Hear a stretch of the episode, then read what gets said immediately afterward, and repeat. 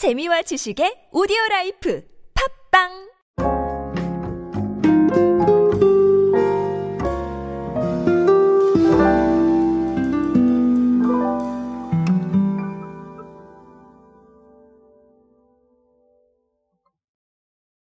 사실 변화라는 건 어마어마한 것들만 의미하는 건 아닙니다. 아주 작은 변화들도 큰 결과를 낼 수가 있죠.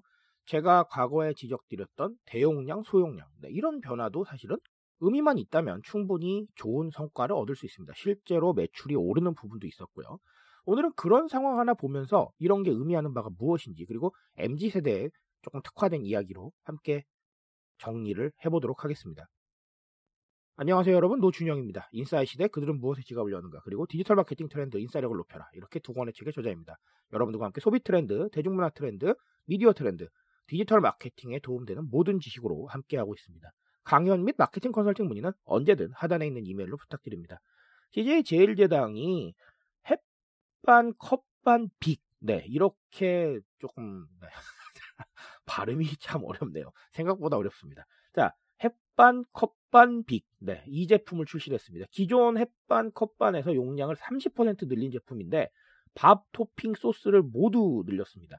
MZ 세대가 가장 선호하는 걸로 알려진 3종을 냈어요. 스팸 마요, 치킨 마요, 스팸 김치 이렇게 세 가지를 냈는데 이 제품을 출시하게 된 이유는 두 가지가 있습니다. 자, 첫 번째는요. 뭐냐면 온라인상의 빅데이터와 소비자 분석을 기반으로 분석을 해봤대요. 그랬더니 이 제품에 대해서 통합 분석한 결과 대용량에 대한 니즈가 굉장히 큰 것으로 나타났다고 합니다. 실제로 반응이 어떤 게 있었냐면 양이 더 많은 제품이 있었으면 좋겠다. 밥뿐만 아니라 토핑 양도 늘려달라. 스팸이 좀 넉넉하게 들어갔으면 좋겠다. 네, 이런 의견들이 있었기 때문에 적극적으로 반영해서 이 제품을 출시를 한 겁니다.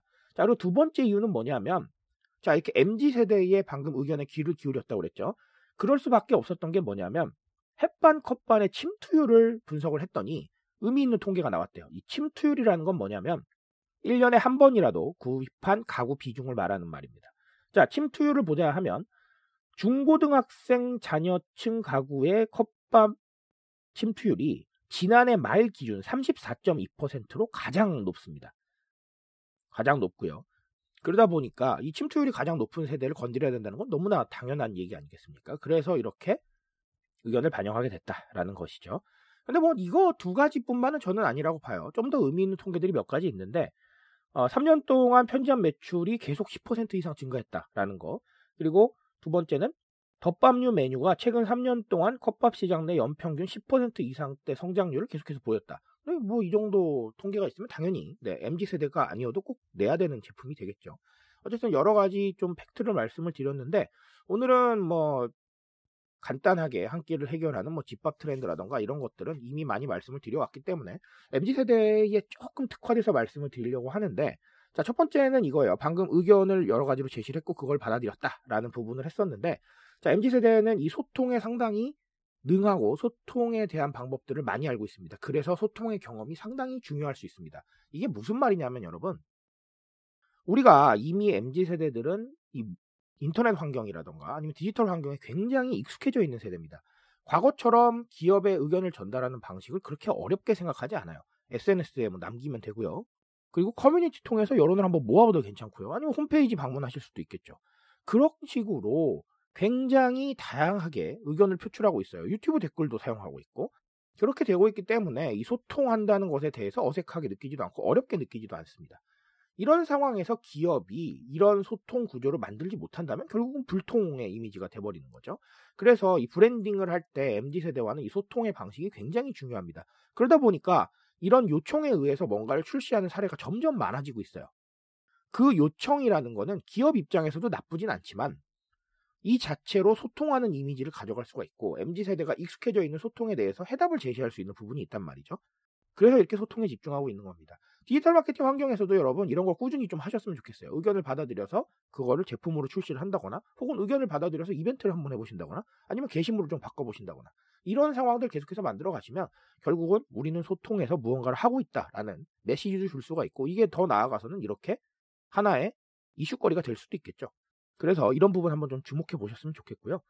자, 또 다른 하나는 MZ 세대가 주목하고 있는 TPO입니다. 뭐 상황이나 뭐 이런 것들을 얘기를 하는 건데 어, 저는 이렇게 생각을 합니다. 기존에 우리가 어떤 생각을 가지고 있었냐면, 자, 이렇게 생각하시면 돼요. 아주 쉽게 생각하시면 됩니다. 과거에는 저녁 시간대에 밥 안 먹으면 어머니가 밥 안 주시는 분들 꽤 계셨을 거예요. 네.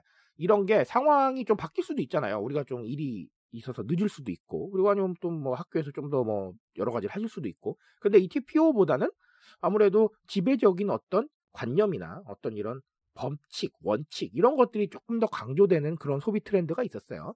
그런데 지금은 TPO로 굉장히 다양하게 반영합니다. 사실 삼시세끼 정확한 시간에 드시는 분들은 저는 많지 않을 거라고 봐요.